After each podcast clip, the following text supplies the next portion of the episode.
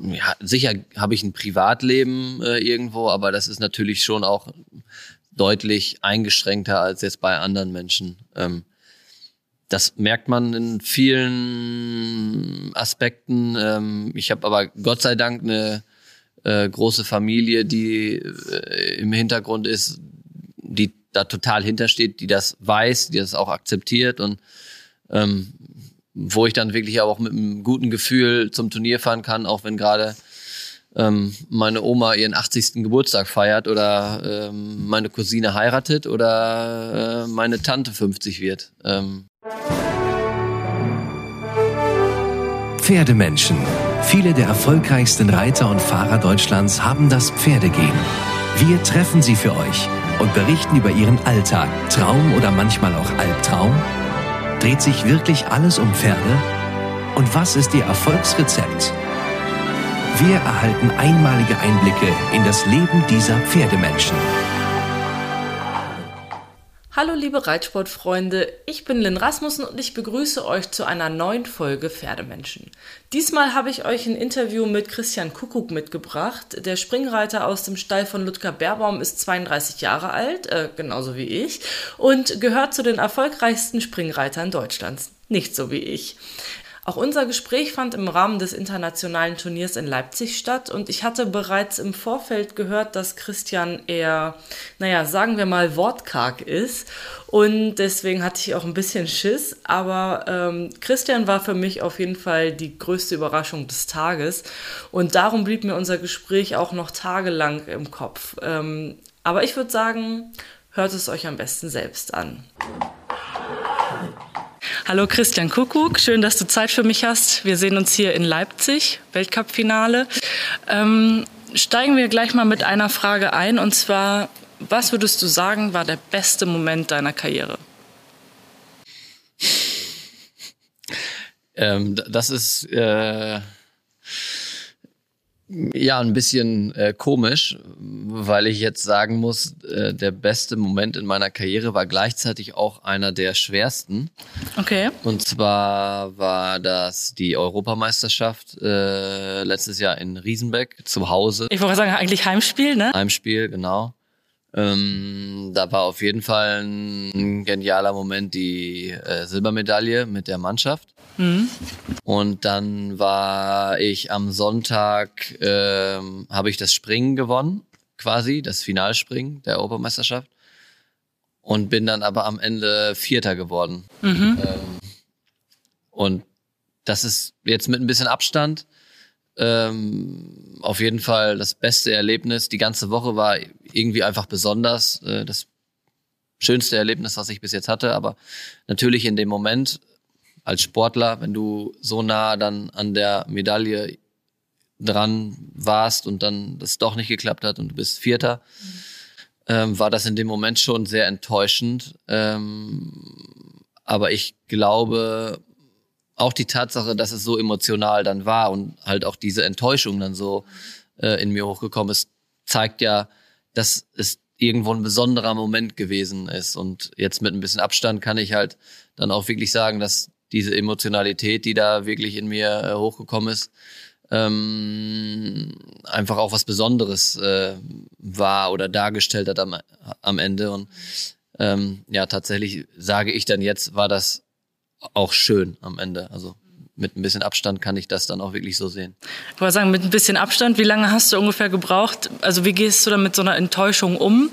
Wie lange hat das gedauert, bis du die positive Seite dessen sehen konntest? Ja, das hat schon eine Woche gedauert, würde ich sagen. Okay. Also, fünf bis sieben Tage. Ähm, danach war ja war das wirklich so. Da habe ich mich fast ein bisschen leer gefühlt ähm, und ja viele Gespräche gehabt. Natürlich auch viele Leute, die die schon auch von Anfang an versucht haben, mir zu sagen, ey, das war trotzdem grandios, was du gemacht hast hier in der Woche und jetzt sei nicht so enttäuscht.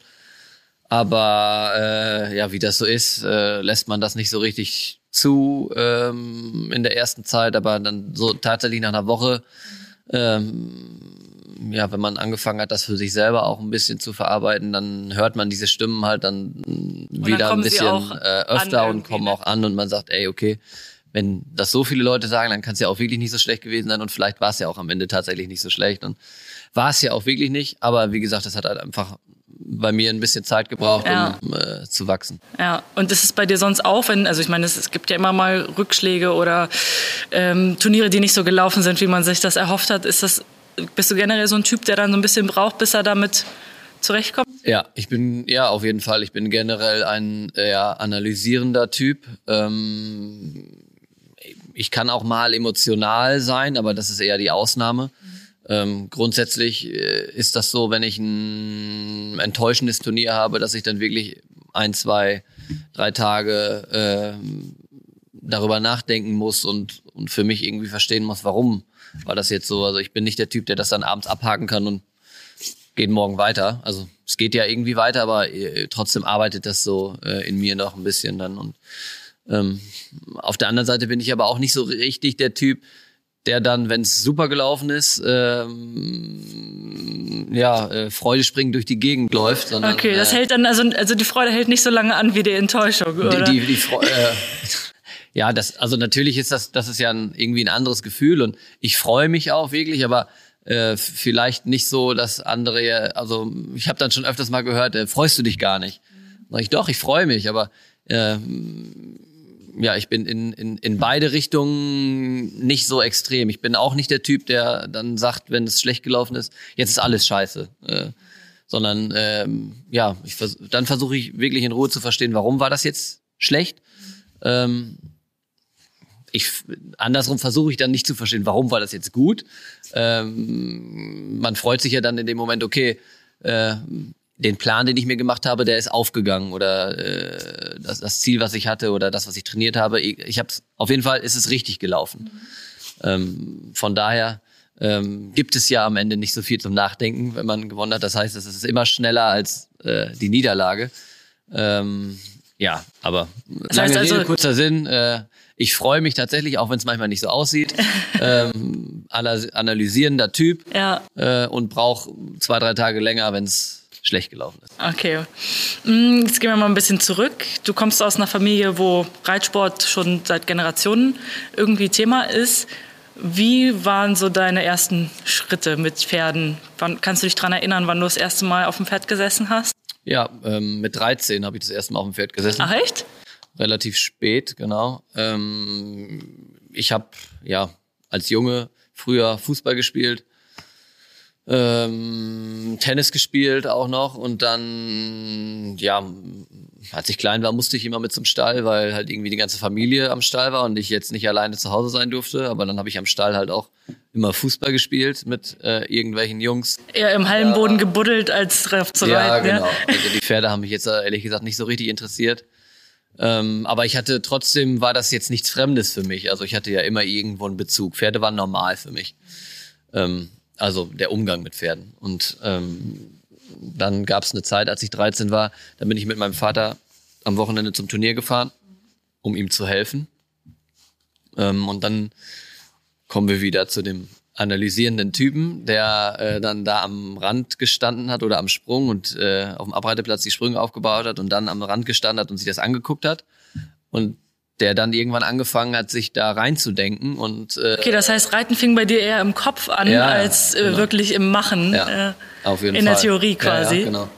Und ich habe dann so immer da gestanden und gedacht, ah, hm, das hat er jetzt, das hätte er jetzt so machen müssen oder das hätte er jetzt so machen müssen oder das hat er falsch gemacht, das hat er gut gemacht. Äh, tatsächlich so. Und irgendwann nach einer Zeit habe ich dann so Hast gedacht, du dir gedacht, oh, das, das kann ich besser? Selber aus. Ja, also tatsächlich wie das jetzt mal selber ausprobieren, das kann nicht so schwer sein. Und so war mein ah, äh, Rangehen. Dann bin ich aber hart auf den Boden der Tatsachen gelandet, nachdem ich ein halbes Jahr äh, nur an der Longe Sitzübung gemacht habe mit meiner Mutter. War dann doch nicht so leicht, wie in deinem Kopf sich das abspielte? Nee, genau, die mir dann gesagt hat, du sitzt auf dem Pferd wie ein Affe auf dem Schleifstein. Den Spruch werde ich nie vergessen, ja. glaube ich. Ähm, ja, äh, aber so klar, das war dann natürlich äh, irgendwo eine, eine harte Zeit, aber äh, ich bin am Ende unheimlich dankbar, dass das so war. Das hat mich geprägt äh, und es war unheimlich wichtig auch. Und ähm, ja, aber so waren meine ersten Fußstapfen. Okay, also du hattest gar nicht so dieses klassische Pony, mit dem du über die Felder getobt bist und ähm, Fürzügelwettbewerb und dich durch E-Springen gequält und so. Das fing bei dir also alles kein, erst später kein, an. Kein Wendy-Feeling. Okay, überhaupt nicht, okay. Von Anfang an totale Analyse und Fokus auf den Sport. Ja, ja und wie ging das dann? Also mit 13 fingst du an an der Longe. Irgendwann bist du dein erstes Turnier geritten. Kannst du dich daran erinnern? Ja, das, ähm, also es war tatsächlich knapp ein halbes Jahr irgendwie an der Longe und dann durfte ich auch mal normal reiten, äh, frei reiten und dann kamen die, die ersten Sprünge dazu und ich würde sagen, so den ersten Springreiterwettbewerb bin ich dann ja nach knapp einem Jahr vielleicht geritten. So ein Dreiviertel, Dreiviertel, Dreiviertel Jahr vielleicht ungefähr. Ähm, ja, das war natürlich spannend. Äh, und dann ging das so langsam weiter von Springreiterwettbewerb. Ja, aber so langsam ging es ja dann scheinbar ja, doch nicht. Nee, also klar, jetzt irgendwie tatsächlich irgendwann ging es dann doch nicht mehr so langsam. Äh, aber ja, Dressur gehörte noch dazu am Anfang. Ja, das musste auch mitgemacht werden. War das, fiel das dir schwer? Hast du dich dazu zwingen müssen oder bist du von deinen Eltern gezwungen worden? Oder? Nee, nee, bin ich nicht. Äh, ich habe ja also ehrlich gesagt das vorgelebt bekommen, dass es unheimlich wichtig ist, auch für einen Springreiter Dressur zu reiten. Ähm, mein Opa war eine unheimliche Koryphäe im Dressursport ähm, und von daher war das für mich überhaupt kein Problem. Also da, da musste ich nicht zu gezwungen werden, sondern ähm, das hat irgendwo auch Spaß gemacht sogar. Ähm, und ich habe auch gemerkt, dass ich das, dass mich das auch besser macht im Springen und deswegen ja habe ich auch verstanden, das ist gut. Ähm, und äh, ja, das war schon spannend natürlich. Und jetzt Promotipp. Reitsportfreunde aufgepasst. Aus dem Paragon Verlag gibt es einen neuen Podcast. Inside Reitsport gibt wöchentlich ein kurzes Update zu den aktuellen Themen aus der Reitsportszene. Hier erfahrt ihr in weniger als 10 Minuten, was ihr verpasst habt. Eine frische Folge erscheint immer mittwochs um 16 Uhr, kostenlos überall, wo es Podcasts gibt. Den Link zum Podcast findet ihr in der Beschreibung zu dieser Folge.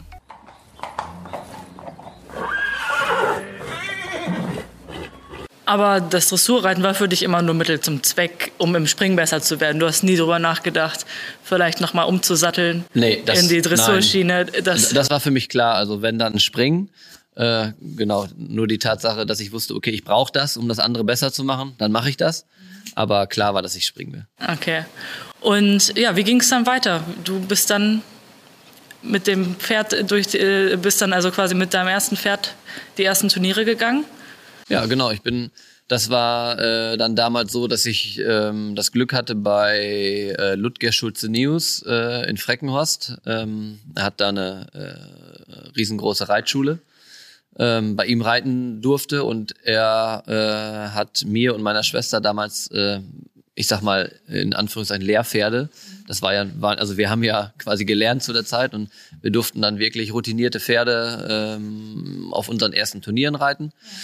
Ähm, und dann mit der Zeit kam das so, dass ich dann ähm, auch zu Hause immer mehr geritten habe. Aber zu Hause hatten wir meistens immer jüngere Pferde. Also mein Vater und auch meine Mutter, die haben überwiegend junge Pferde ausgebildet für ähm, andere Leute, äh, die dann auch irgendwann verkauft wurden.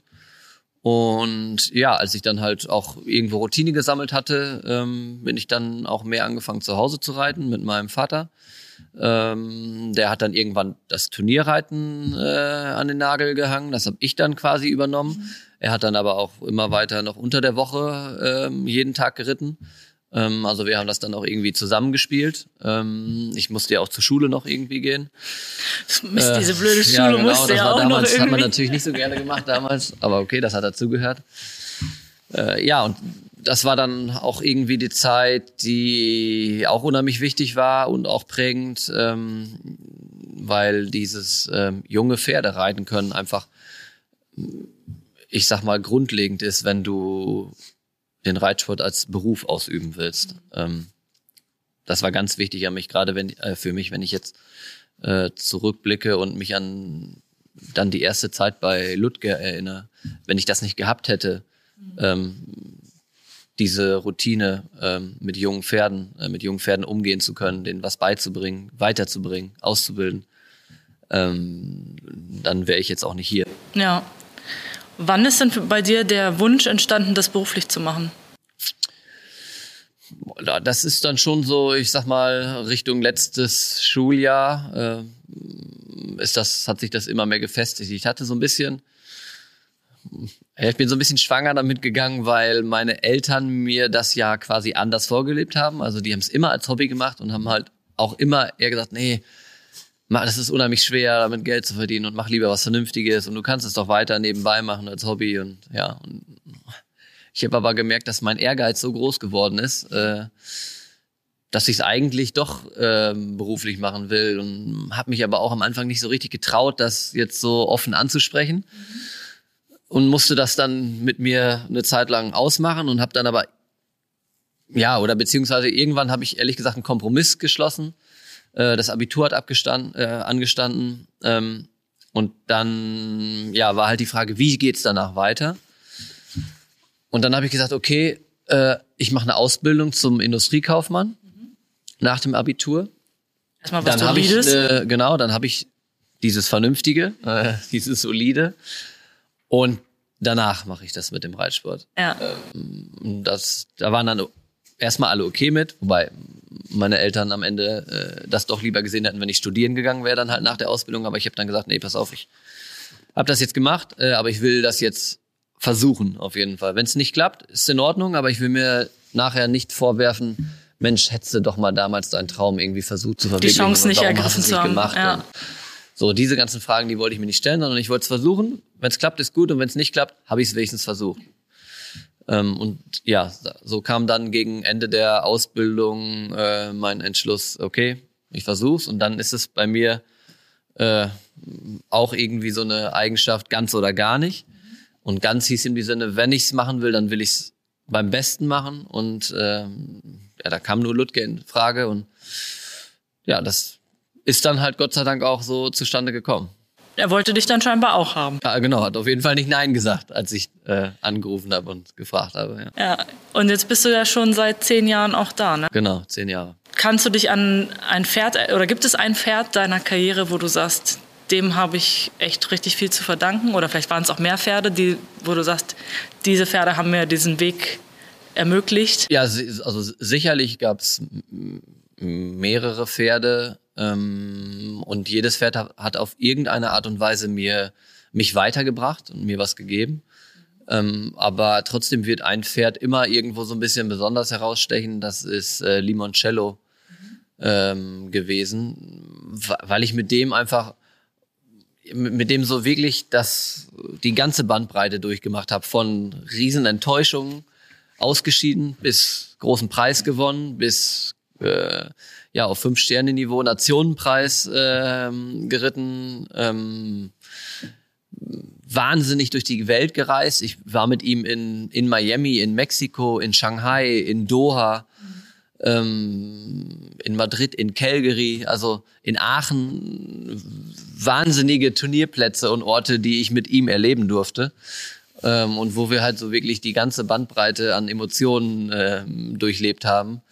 Und ähm, ja, das, das wird schon einfach immer ein besonderes Pferd für mich bleiben. Der hängt auch ganz groß seit meinem 30. Geburtstag äh, bei, bei mir in der Wohnung. Ja. Ähm, Gibt es da eine Situation, an die du einen speziellen Moment oder eine spezielle Situation mit ihm, an die du dich immer erinnern wirst? Ja, das auf jeden Fall wird das der Sieg im großen Preis von Frankfurt äh, sein und bleiben, weil das Jahr war äh, unheimlich schwer für mich, weil ich da meinen schweren Sturz in Aachen hatte am Wassergraben und mir die Schulter ziemlich kompliziert gebrochen habe.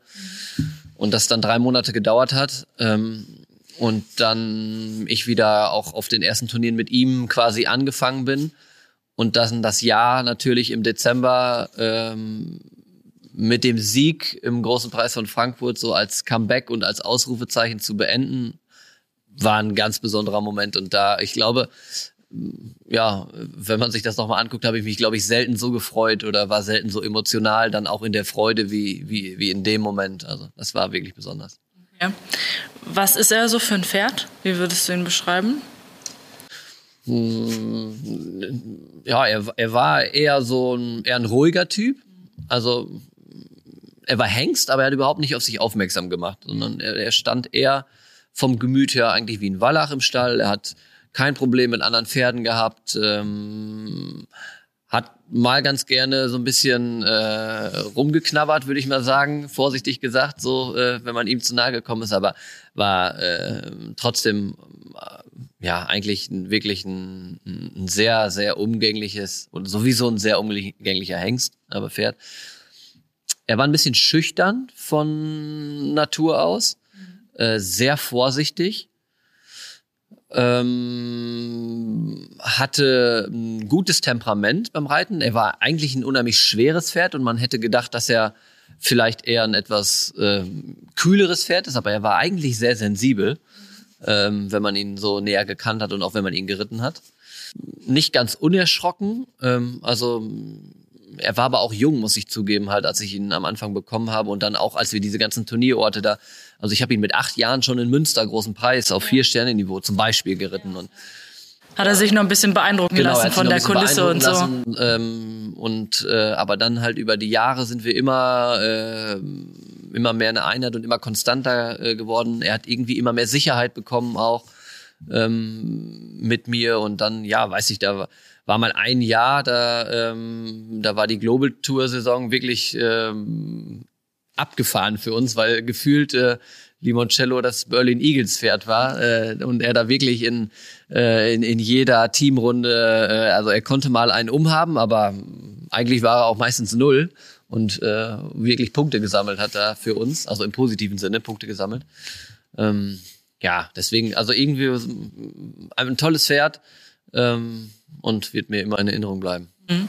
Hast du so ein Typ Pferd, den du favorisierst? Pferde, die du besonders gerne reitest, so vom Typ? Ähm, ja, also ich würde sagen, grundsätzlich komme ich eigentlich immer mehr oder immer wieder auf den Typ Pferd, die eher so ein bisschen ja schwerer sind vielleicht. Ähm, schwerer als Typ? Also, ja, als Typ. Okay. Ja, ja, genau, als Typ. Ähm, gemütlicher. Ähm, also äh, am Ende äh, können wir auch sagen, ich, ich äh, hysterische Stuten habe ich nicht so viele und bin da mehr auf der Männerseite, die das Ganze auch eher mal ein bisschen entspannter ansehen. Also ähm, ich habe gerne Pferde, die sich wirklich auch gerne arbeiten lassen. Mhm. Okay. Wie, also du arbeitest seit zehn Jahren jetzt bei Ludger Baerbaum im Stall als einer von mehreren ähm, angestellten Bereitern da. Und wie ist da der Ablauf? Wenn da ein neues Pferd kommt, gibt's da, wird das irgendwie zugeteilt oder gibt es dann Pferde, die speziell dann direkt zu dir kommen oder wird da ein bisschen ausprobiert oder geguckt, wer da der richtige das läuft immer, ähm, immer über Ludger. Und der macht das dann äh, frei nach dem Prinzip, wo macht es am meisten Sinn. Ähm, wenn ich gerade vielleicht nicht so viele Pferde habe in dem Moment, ähm, macht es Sinn jetzt, dass ich das Pferd reite. Äh, wenn, wenn, sicherlich wird er dann auch mal irgendwie den, den Typ berücksichtigen oder auch das Alter. Also, ähm, aber da gibt's dann halt tatsächlich auch verschiedene Faktoren, die eine Rolle spielen. Und ähm, die geht er alle einmal durch in seinem Kopf und dann sagt er, okay, der geht jetzt in den Stall oder in den Stall oder in den Stall. Okay. Mm, du hast es eben vorhin schon gesagt, Miami, Doha, Global Champions Tour, Weltcup. Du bist also die ganze Zeit eigentlich mehr oder weniger unterwegs mit deinen Pferden. Hast du noch ein Privatleben, was außerhalb des Reitstalls stattfindet? Gibt es das? Hast du die Möglichkeit, hast du noch eine andere Leidenschaft, ein anderes Hobby? Du sagtest vorhin, du hast früher Fußball gespielt, Tennis gespielt. Nee, akt, also aktiv mache ich das nicht mehr, aber ich bin bekennender äh, und großer Bayern München Fan. Das heißt, eins meiner Hobbys in Anführungszeichen ist auf jeden Fall die Spiele, wenn es irgendwie geht, von Bayern München zu verfolgen mhm. und auch alles, was dazugehört. Ähm, und wenn es irgendwie ein, zweimal im Jahr klappt, auch ins Stadion zu fahren. Äh, ich hoffe, dass das jetzt auch wieder natürlich in nächster Zeit möglich ist. Das war jetzt ja leider die letzten zwei Jahre nicht so, aber das gerne wieder auf jeden Fall. Ähm, und klar, ansonsten ist halt, ja, sicher habe ich ein Privatleben äh, irgendwo, aber das ist natürlich schon auch deutlich eingeschränkter als jetzt bei anderen Menschen. Ähm, das merkt man in vielen Aspekten. Ähm, ich habe aber Gott sei Dank eine äh, große Familie, die äh, im Hintergrund ist, die da total hintersteht, die das weiß, die das auch akzeptiert und ähm, wo ich dann wirklich auch mit einem guten Gefühl zum Turnier fahren kann, auch wenn gerade ähm, meine Oma ihren 80. Geburtstag feiert oder ähm, meine Cousine heiratet oder äh, meine Tante 50 wird. Ähm, okay. Also sind viele Familien ähm, sind halt viele Familienereignisse und Feiern auf der Strecke geblieben. Ähm, wo ich aber weiß, die sitzen jetzt nicht da zu Hause enttäuscht und denken, oh, der ist schon wieder nicht hier, sondern Ganz im Gegenteil, die fiebern bauen, eigentlich eher die mit bauen dann eine wahrscheinlich. Leinwand dann auf und gucken quasi während der Feier noch live äh, das Turnier. Also Ja.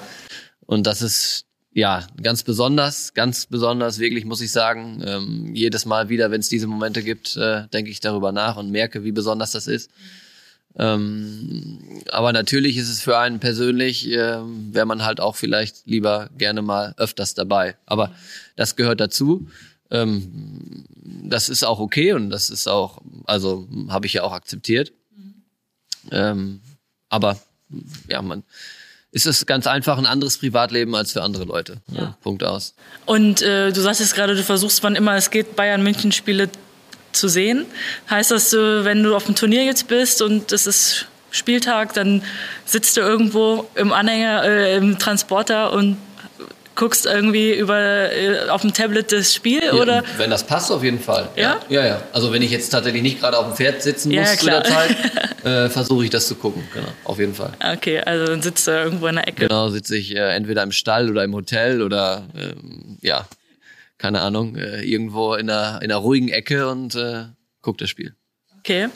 Ja, ähm, was sind denn so deine nächsten Ziele? Was erhoffst du dir? Das nächste große Ziel, die Weltmeisterschaft äh, in Herning. Und auf äh, längere Sicht, was hast du irgendein Ziel, wo du sagst, das da, das wäre das Highlight meiner Karriere, da arbeite ich drauf hin, irgendein Turnier, wo du unbedingt mal starten willst oder ein Sieg irgendwo. Ja, ich, ich möchte auf jeden Fall nochmal die Olympischen Spiele in, in voller Länge äh, miterleben. Also ähm, das ganze Drum und Dran habe ich ja jetzt in Tokio schon irgendwie miterlebt und auch einmal geritten, aber ähm, ich würde schon nochmal ganz gerne vielleicht auch zwei, dreimal äh, in den Parcours reiten dann. Also an allen Prüfungen genau, an, teilnehmen. an allen Prüfungen teilnehmen. Ja. Okay, also ist dein mittellangfristiges Ziel erstmal Paris Genau. 2024. Und wie, wie rechnest du so deine Chancen aus? Hast du momentan ein Pferd, wo du sagst, mit dem kann ich mir das vorstellen? Ja, auf jeden Fall. Ähm, also Mumbai ähm, hat ja schon einmal gezeigt, dass er äh, damit umgehen kann. Ähm, der ist jetzt zehn Jahre. Wir haben Paris in 2024, also zwei Jahre. genau in zwei Jahren. Das heißt, der ist zwölf. Mhm, bestes Alter. Eigentlich im besten Alter.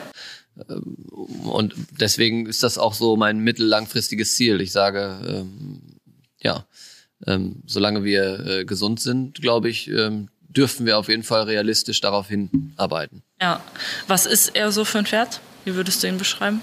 Ist er eher so ein Mumbai ist ruhiger? eher der Draufgänger-Typ. nee, er ist eher, eher nicht so der ruhige, sondern der ist schon äh, eher wach und interessiert sich für andere Pferde und ähm, ja, ist schon eher ein bisschen kerniger, wenn er in fremde Umgebung kommt. Ähm, ist aber trotzdem ein Pferd, was bei all seiner Energie immer Spaß am Arbeiten hat. Also äh, egal wie lange ich ihn arbeite, der, der, man hat das Gefühl, er ist nie unzufrieden, sondern ähm, ist wirklich ein Kämpfertyp und äh, ja irgendwo auch im positiven Sinne ein Sturkopf. Dann manchmal der, der einem dann einfach weiter arbeitet und arbeitet und äh, ja allein ich, ich sag's immer die, die die Tatsache, dass er das Finalspringen gewonnen hat auf Europameisterschaft am, am letzten Tag die äh, vierte, fünfte Runde ähm, im Grunde am- besten von allen Pferden gesprungen ist. Das, das zeigt eigentlich seine besondere Stärke, und seine Kraft und seine Energie, äh, die, die in ihm steckt. Und äh, am Ende macht, macht das ein wirklich gutes Championatspferd aus und das macht ihn auch aus. Ja. Alles klar. Dann sind wir auch schon am Ende. Vielen Dank für deine Zeit. Dann drücke ich die Daumen. Dankeschön. Ich hoffe, euch hat die Folge mit Christian Kuckuck genauso gut gefallen wie mir. Ich stelle mir ja gerne vor, wie Christian so als 13-Jähriger am Abreiteplatz seinem Vater Ratschläge gegeben hat und die ganze Zeit dachte, ah, ich wüsste, wie er es besser machen kann.